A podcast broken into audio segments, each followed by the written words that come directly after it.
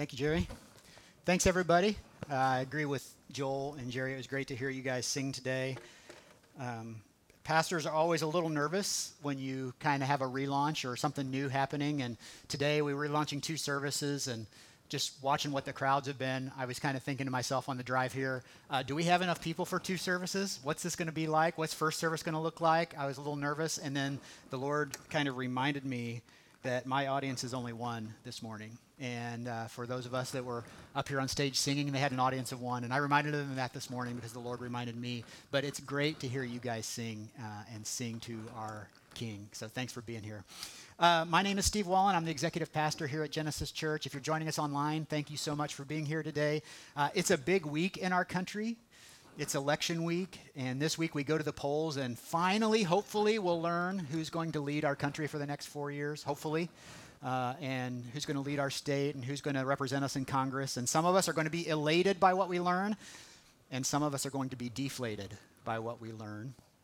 And there's been a lot of talk on both sides of the potential for interference, uh, for fraud, for even violence before, during, and after the votes are cast. And for most of us, for the 95% of us, we just want to see a peaceful transfer of power or a peaceful remainder of power, whatever happens, right? Most of us are just kind of like, we just want this to be normal. Uh, don't we just all long for something normal in our lives? And but who would have thought that in an abnormal year we might have an abnormal election? Um, but because of all that, there's a lot of uncertainty in the world. There's a lot of uncertainty in our country, but one thing is certain, and that's that when all the votes are cast and all the leaders are chosen and everybody is in their places of power, we're all going to have to live together again. and uh, national politics is a great reminder of how important it was that Jesus said, I have overcome the world. And so, with all that happening, we just wanted to take a moment here at the beginning of our service and pray and pray for unity in our body and in our country. And so, uh, would you bow your heads and pray with me?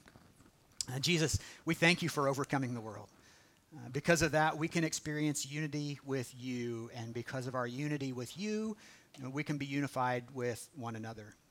It's by all things, Scripture says that uh, by you that all things are held together. We can experience uh, greater unity together because you hold things together. As we seek to center our lives around you, I pray that you would help us to see all the ways that you are at work in the world. Draw us closer to your heart, Lord, so that we can begin to see each other the way that you see us.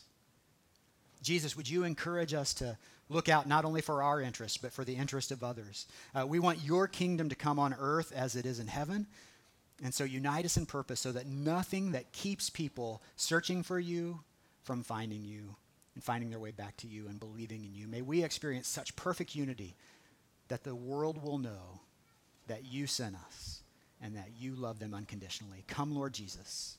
Come and do what you can only do in our lives. I pray these things in Jesus' name. Amen. Well, if you have your Bibles with you, open them to Matthew chapter 6.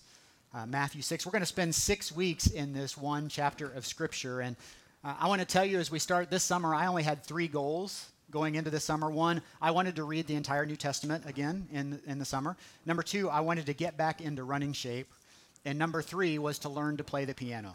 Those were my three goals this summer. Number one, uh, read through the New Testament in 90 days. Check, that was easy. 90 days is a pretty leisurely pace to read through the New Testament. And so if you want to do that, you could do it too.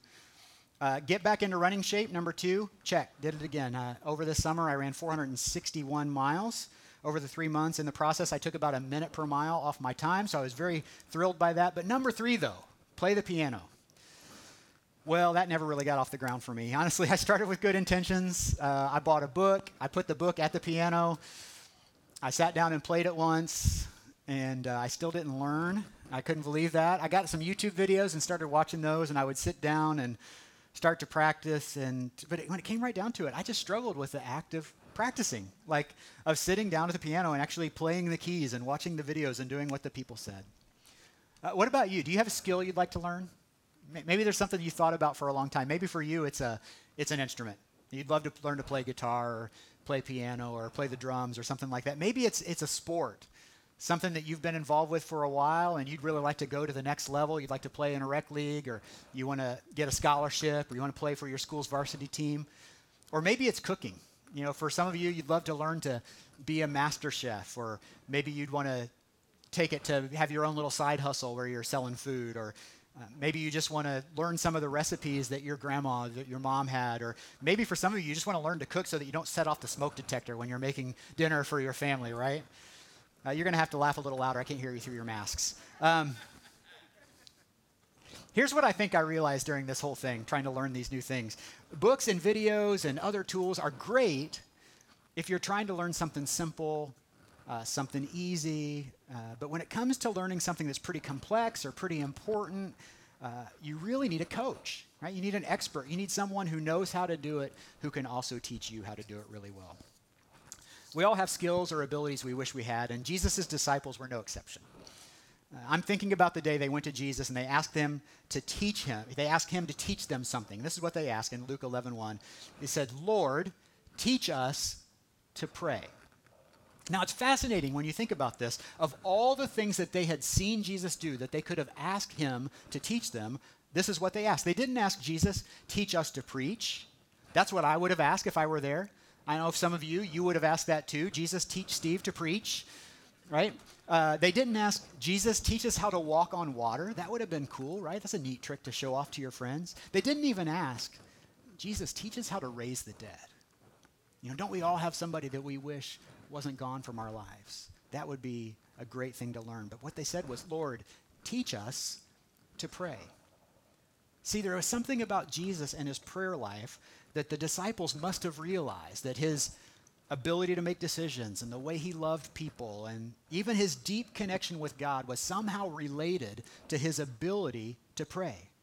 They knew that his prayer life was a vital part of his life and because they wanted to be like him and he was their model, they knew that that that meant learning to pray. Uh, the way he prayed was going to have an, uh, an incredible impact on the way they lived their lives. Tim Keller, who's a former pastor and an outstanding author, wrote this. He said, Prayer is simply the key to everything we need to do and be in life. We must learn to pray. We have to. In other words, he says, prayer is crucial, like it's critical as followers of Jesus, you know, he's our model in all things, and prayer may be one of the most important or the most important thing that Jesus did in his life. It was foundational to the way he lived and foundational in his relationship with his heavenly Father. And so the disciples saw this. They knew this. They, they saw how it impacted his life, and they understood that they needed to learn to pray. And well, you and I need that too. Now, you may think, well, I already know how to pray, but maybe you need to learn to pray more or maybe you need to learn to pray better. You know, as a runner, there's kind of a well known saying in, uh, among runners, and that's that inevitably when you get injured, you end up going to the physical therapist. And the physical therapist will inevitably ask you this question Do you stretch? And if you're a runner, you know what you're supposed to say. Uh, the answer is yes, but unless you want to lie to your physical therapist, you have to come up with something else to say, right? And so uh, you don't want to tell them no, because if you tell them no, that means you know what you're supposed to do, but you don't ever do it. So that's a bad answer. You don't want to tell them yes unless you're a pathological liar. So you have to come up with something to tell them. And so the correct answer as a runner, when your physical therapist asks you, Do you stretch? is not as much as I should. Right? Because that says that you know I'm supposed to stretch, and occasionally, maybe I stretch, but I know I'm also supposed to stretch more. Well, I think prayer is a lot the same way. Like, if I came up to you and asked, Do you pray? you might say, Not as much as I should, because we all need to learn to play, pray more. And so, this is one of the things I think we can learn from Jesus. But we struggle. I mean, all of us, including me, we struggle to develop a healthy, meaningful prayer life because, well, prayer can be encouraging, but it can also be tough. It can be confusing. It can be frustrating, and for a lot of different reasons. Uh, for some of us, we just don't know where to start. Like, how, how do I start, actually sit down at the piano and play? You know, how do I actually sit down and pray to God? Maybe you aren't sure that you're doing it right. Maybe you start praying, and before you know it, you're asleep, or you're distracted by a text, or you're distracted by a kid, and or you try it and you get discouraged, and sometimes you wonder, like, what's the point? Is anybody really hearing these prayers? I don't ever feel like they're being answered. Well, let's let it be an encouragement to us that the disciples needed to learn this too. They still didn't have it all figured out. And they walked with Jesus for three and a half, three and three quarter years, and they were by his side day and night, and they heard him pray over and over again, but they still had to ask him, Jesus, teach us to pray. And because I'm so hard headed, I'm believing they had to ask him more than once. Uh, because I think I would have, and I can just imagine Jesus being so gracious and so kind with them, being so patient and taking the time to teach them and model for them not just how important prayer is, but how simple it can be and how life giving it can be. And so the good news for us today is that just like the disciples, we have a coach, we have a teacher too in Jesus. Jesus taught the disciples to pray, and he can teach us too. And so here's what he says in Matthew 6. If you got your Bible open there, we're going to start with verse 9. Jesus tells him this This then is how you should pray. And then Jesus taught them a prayer that followers of Jesus have recited and used as a model for prayer ever since then. And for the last 2,000 years, the words that Jesus taught them have been spoken uh, probably more than any other words in the English language. And if you you probably know this prayer as the Lord's Prayer, or if you grew up in a Catholic church, maybe you know it as the Our Father. But think about that. These words have probably been said more than any other words in the history of civilization. So you probably are familiar with it. But we'll start with Matthew 6 9. It says this Our Father in heaven, hallowed be your name. Your kingdom come, your will be done, on earth as it is in heaven. Give us today our daily bread, and forgive us our debts, as we also have forgiven our debtors. And lead us not into temptation, but deliver us from the evil one. And then you may have added, your scripture, your, your Bible may say, For yours is the kingdom and the power and the glory forever. Amen. And I read an article this week about why this last phrase is sometimes included in some translations and sometimes not in others. It was three pages long and it was fascinating, but it has absolutely nothing to do with what we're going to talk about today. So if you want, I can refer you to that. Um, but one of the beautiful things about the Lord's Prayer is that it can serve as a model for us as to how we pray. And so if you've ever wondered how to pray or how to start, how to log in, right, how to get going, what to say, and how to wrap up, the Lord's Prayer can serve as a model and a pattern for us to follow. And so today we're beginning this series. It's called What to Say When You Pray. We're going to spend the next six weeks studying this prayer, the Lord's Prayer. Uh, and over the next six weeks, we're going to learn how to pray by diving into these few lines that Jesus used to teach his followers how to pray. Over the six weeks, we're going to learn a number of different things about prayer. I'm going to challenge you to pray on your own every day. I'm going to challenge you to pray on your own every day, even for a couple of minutes. We're, we're going to pray together in all of our services. We're going to give you some prayers that we're asking everyone at Genesis Church to pray. Uh, and I'll talk about that more before we dismiss today. But for today, for this morning, our for purposes, I'm just going to focus on the very first line of that prayer. And it's this one uh, Matthew 6 9 says, Our Father in heaven, hallowed be your name. And now, when you read this, there's probably one word that sticks out to you. And if you're watching this online or if you're here in the room, you see it because I, I cheated and highlighted it for you in yellow. Uh, but it's the word Father. Whether it's for good or bad, that word probably sticks out to you when you read it. And we can mistakenly think that Jesus prays this way, our Father, because he sees God as his Father. But remember, Jesus told his followers this is how you should pray that you should pray like God is your Father. And I know that for some of you, when you hear that, you immediately shut down. Because maybe your father was mean or abusive. Uh, maybe he was distant. Maybe he walked out on you or you never knew him at all. And so, if that's your image of God as the Father, I want to give you permission today to just let go of that. I mean, if your image of God as a Father comes from your messed up earthly father. I, I, do. I just want to invite you to let go of that this morning. And, and here's why. Pete Greig is an author who writes and teaches about prayer, and here's what he says He says, The way we view God affects everything about everything. Now, I, I just want you to see this isn't just about prayer, but can you see how the way that we view God is going to affect the way that we pray to Him? And I think one of the reasons so many of us struggle with prayer is that we don't think about God the right way. And so if you see God as a grumpy, emotional, easily offended God, can you see how that's going to impact the way that you pray? Or, or maybe you've made some poor choices or you have some destructive habits in your life and you think of God as just waiting to catch you in the act so that he can smite you. You can see how that's going to affect your prayers to him, right? It's going to cause a lot of guilt and shame. And I think that's why Jesus' prayer is so important for us. Because in teaching us to pray, Father, Jesus is showing us an entirely different way to view God, the God that we pray to. Now, behind the word, the Greek word that's translated father in our scriptures is a Hebrew word, and that Hebrew word is the word Abba. And it really was used to express special affection that children have for a loving father. Now, Abba is like the Swedish band, but it's a different for a different reason. It means daddy or dearest father. Now, my girls don't usually call me daddy anymore. I don't know dads in the room. If your kids call you daddy, or maybe they call you something else, but uh, my girls don't call me that anymore unless they want something. Uh, but when they do, it melts my heart. Right? It's a term of endearment. It, it shows how they feel about me. And if you could change your mind from uh, your, your attitude about God from a grumpy, emotional, vengeful, abusive, or absent father to your loving daddy who loves you and cares about you and cares about every aspect of your life. I mean, don't you see how that would affect how you pray to him? I mean, think about that for my kids. I care about everything in their lives. I care about how they did on their test today. I care about the stuff that's going on with their friends. I care about everything. And it's hard for us to see God as caring about those things in our life.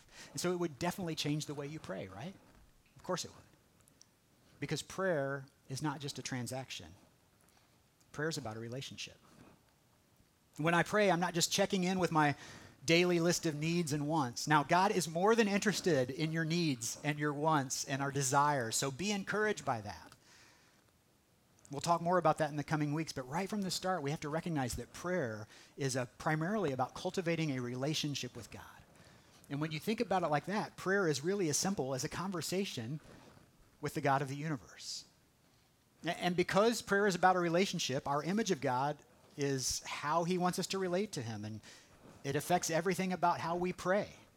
So keep this in mind as you pray. Jesus wants us to think about God as a good father, a loving daddy who genuinely loves his children. But there's something else that can affect us as we pray. As easy as it is to see God as this grumpy, irritable God who doesn't want to be bothered, it's also easy to see him as this like far off, distant God, this creator God that's so powerful and so big and so far out there that he can't possibly be interested in the things that I'm interested in. Like he can't possibly see the things that are happening in my life. But, but I want you to know that in the original ang- uh, language, the word for heaven that's used in this, our Father in heaven, that original word is actually plural. So it could read, easily read, Our Father in the heavens. So what that means for us is that while God is definitely out there, he can also be like down here. Like he's not just far away, but he's as present as we can imagine. That the fact that he is in the heavens doesn't exclude him from being here. He's present in this room and in your car and beside you in your favorite chair. God is not far away. He's not distant. He is near. He is always with us. And so, when the first few words of this prayer, Jesus is trying to help us understand how relational prayer is and how prayer is nothing more than a conversation with God. And the way we see God, the way we view Him matters in our prayers. It impacts the way we come to Him and talk to Him and trust Him. So, how would your prayers change if you viewed God as your loving daddy, a good, loving, faithful Father? One of the books that we're using as we prepare this series is this little book by N.T. Wright. It's called The Lord and His Prayer. If, if this is a, a matter of interest to you, you want to study more about this, this is a great resource because it's uh, super helpful, easy to read. Here's what N.T. Wright, great theologian, says about uh, this. He says, We want the living God. We want to know him. We want to love him. We want to be able to truly call him Father. In a sense, therefore, the first words of the Lord's Prayer represent the goal toward which we are working. The goal towards which we are working. So if you can't immediately see God as your loving Heavenly Father, maybe that's a good goal for you to work towards this week. He says it's a goal for which we are working rather than a starting point from which we set out. If you really have trouble relating to God as a loving Father, that's, that's my goal for you this week. To start working towards that. To start saying, how would my prayers change if that's the way I viewed God? I want to look at the, the second part of this line, though. Uh, Jesus says, Matthew 6 9, Our Father in heaven. So the relationship we have with God is a starting point for prayer. But then he continues this Hallowed be your name. And hallowed is a word that we don't use much in the English language anymore. It's not hollowed, like something is empty on the inside. It means to be declared holy or to be set apart. And this is interesting because when Jesus walked the earth, the name and the person were so tightly connected that they couldn't be separated from one another. In fact, in Hebrew culture, they wouldn't even write the, the name of God that they called him. They called him Yahweh. But in their scriptures, they wouldn't even write out the whole name because he was so holy and so set apart that they, they believed that was, that was sinful to do. That was not appropriate to do. And so they would abbreviate it instead. Why? Because he was hallowed. He was holy. He was set apart. And in Hebrew culture, someone's name had everything to do with who they are. And so, what we see in the Bible many times is that when someone goes through a milestone event in their life, God will actually change their name to match their new identity, right? We see that with Abram when he becomes Abraham. Uh, we see it with Jacob when he becomes Israel. We see it with Cephas in the New Testament when he becomes Peter. And you can probably think of others as well. And so the name is important. So it's important for us to recognize who God is when it, we come to him in prayer because it changes our perspective. See, we've been told time and time again how much God loves us. And we've been told again and again how much He wants to use us and how much He wants to give us. And while those things are true, it's of great relief to know that in the end of the day, that, that God is holy and I'm not. He is God and I'm not. And He's a big deal and I'm not that big of a deal. And you aren't either. And our time on earth will come and go, but our God is holy. He is the beginning and the end. He is above all things. I mean, maybe you're like me when I come to God asking for the stuff I need or want. That's kind of my primary purpose in prayer. Anybody else like that? Like when you come to God, that's what I want to pray about. Somebody texts me and says, "Hey, be praying about this." I will immediately go, "God, they're asking for this. I'm asking for it too." Right? That's the first thing I say. Uh, but that's not where we're supposed to start when we instead start by remembering these two things about God that He is our loving Father, our daddy, and He is holy, it can really change our perspective in prayer. And I want to show you why that's important. Um, I've got a quarter in my hand. Maybe you've got something small that you can take out and just use for this illustration. I've got a quarter, and uh, I want you to think about this as like one of your problems. Maybe this is a, a problem you have. Maybe it's fear or worry about getting sick or someone close to me getting sick. Maybe it's anxiety about losing my job or about finding a job. Or maybe this problem is a relationship that's struggling. Or maybe it's worries about money or my future. Now, this quarter is really small compared to the environment it's in, right? If I look at it in just in the space of this room, it's a really, really small thing, but it still represents a problem I have. Now, but see if you can relate to this. Sometimes I get consumed by my problems. And so I keep thinking about my problem, I keep worrying about my problem. I keep obsessing over my problem, and it gets bigger and bigger and bigger until eventually it's the only thing I can see. Right? And this is annoying and it's troublesome, but it would be okay, except the thing is, this isn't the only problem I have, right? I have other problems in my life, and when I keep thinking about them and worrying about them and obsessing about them, before long, I have completely lost my ability to see anything else except my problems. I've completely lost all perspective. But when I remember that I have a God who is my loving Father and cares about me, cares about every aspect of my life, and he's, he's holy, he's hallowed, he's like big enough to do something about it, he's big enough to, to fix this if I ask him to, right? Our problems start to take on their proper perspective in our lives. So instead of asking questions like, where's God in all of this? And I can't see God, I can't see a way out of this situation, uh, maybe you've said those things in the past. Maybe you found yourself in that situation. The problems, as our perspective shifts, they start to get smaller and smaller and smaller again, and we focus our attention on how awesome and holy and set apart God is, and how much He loves us because He's our loving Father, He's our good daddy, and we lay down our burdens as we exalt His holy name. And while the problems are still there, they don't look nearly as big when we look at them with the proper perspective. They just aren't that big compared to our holy, set apart God who loves us and cares about us. You know, a little faith in a holy, set apart God like God is a lot better than a lot of faith in a little tiny God like me or like you. And Jesus knew that that's the place that we need to start.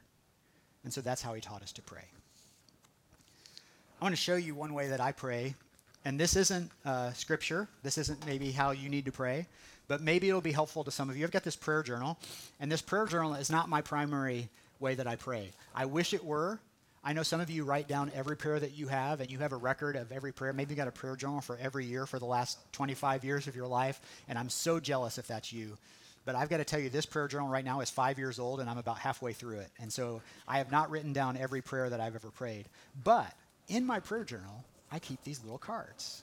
These are little note cards, and every one has somebody's name at the top and some things that I've been praying for those people. These cards right here happen to be from my two girls, Grace and Audrey, and then I've got a prayer card right here for people in my life that don't know Jesus.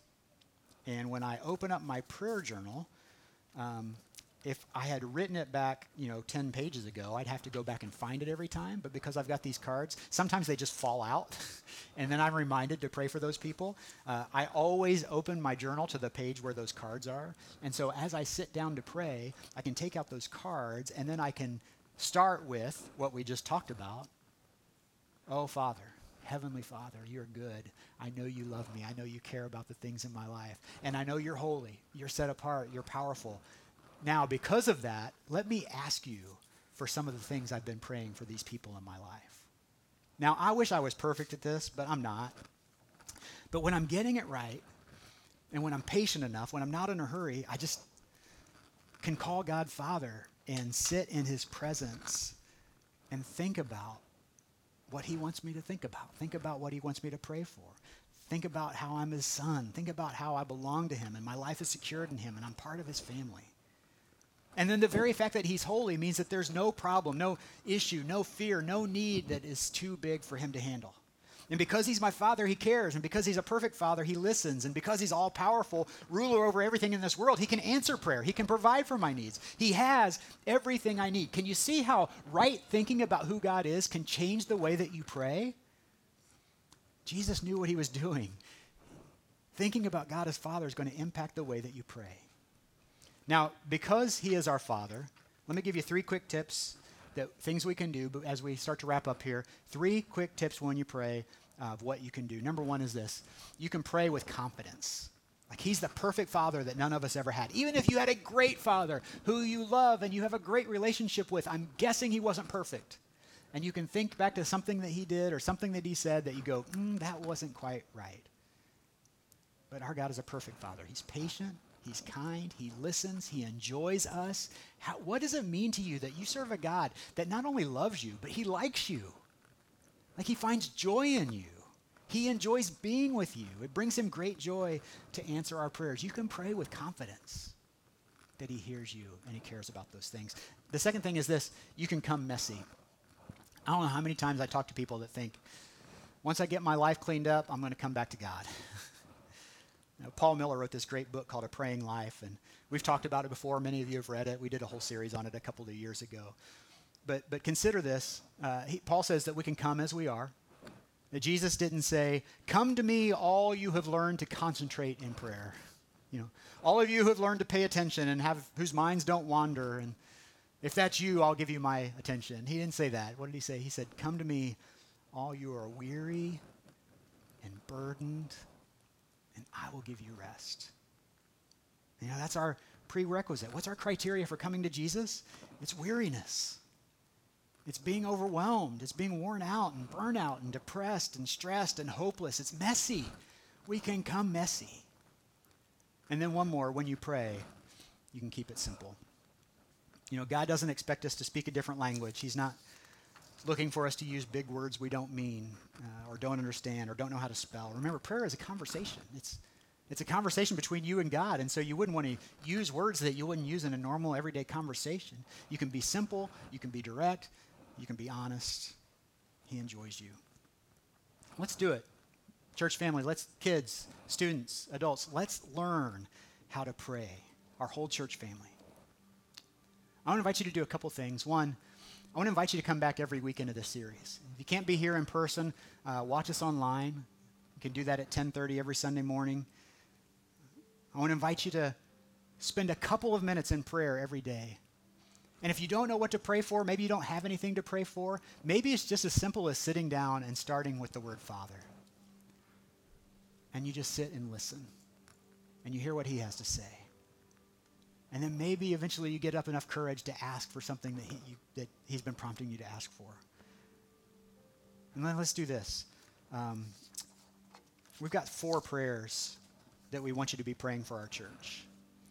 I'm going to ask everybody to take these either uh, take the paper with you. These are at the info hub, or you can find them online. They're at genesischurch.me. I think they're on the What's Happening page there. They're on the Genesis app, wherever you get them.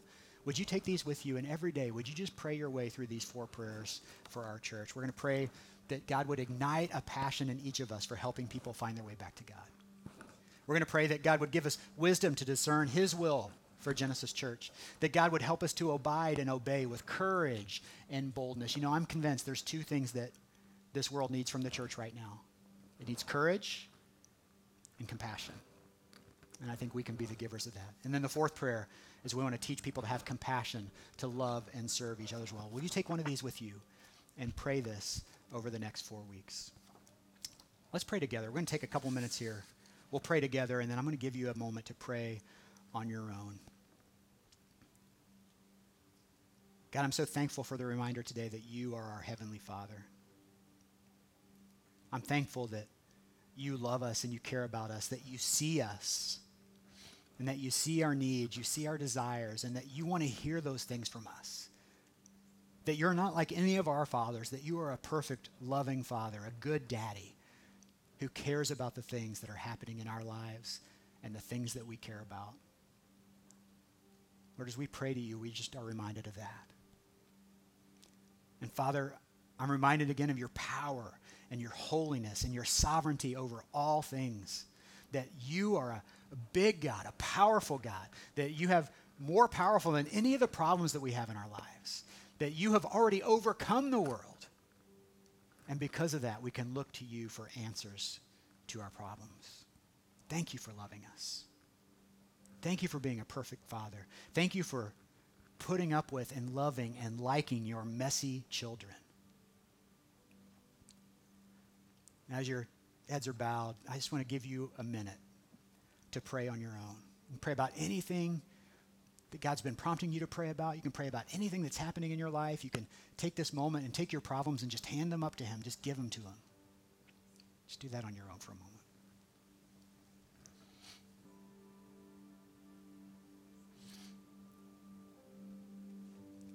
Heavenly Father, you're a good God. And I'm thankful for this morning. I'm thankful for the reminder that we can come to you as a loving Father.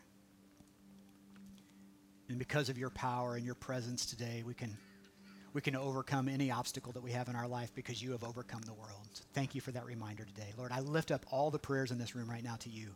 I pray that you've heard them, that you're encouraged by the fact that we're asking and we're giving you the desires of our heart.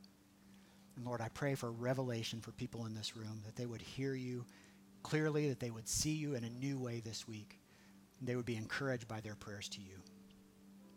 Father, we pray all of this in the precious name of your Son, Jesus. Amen.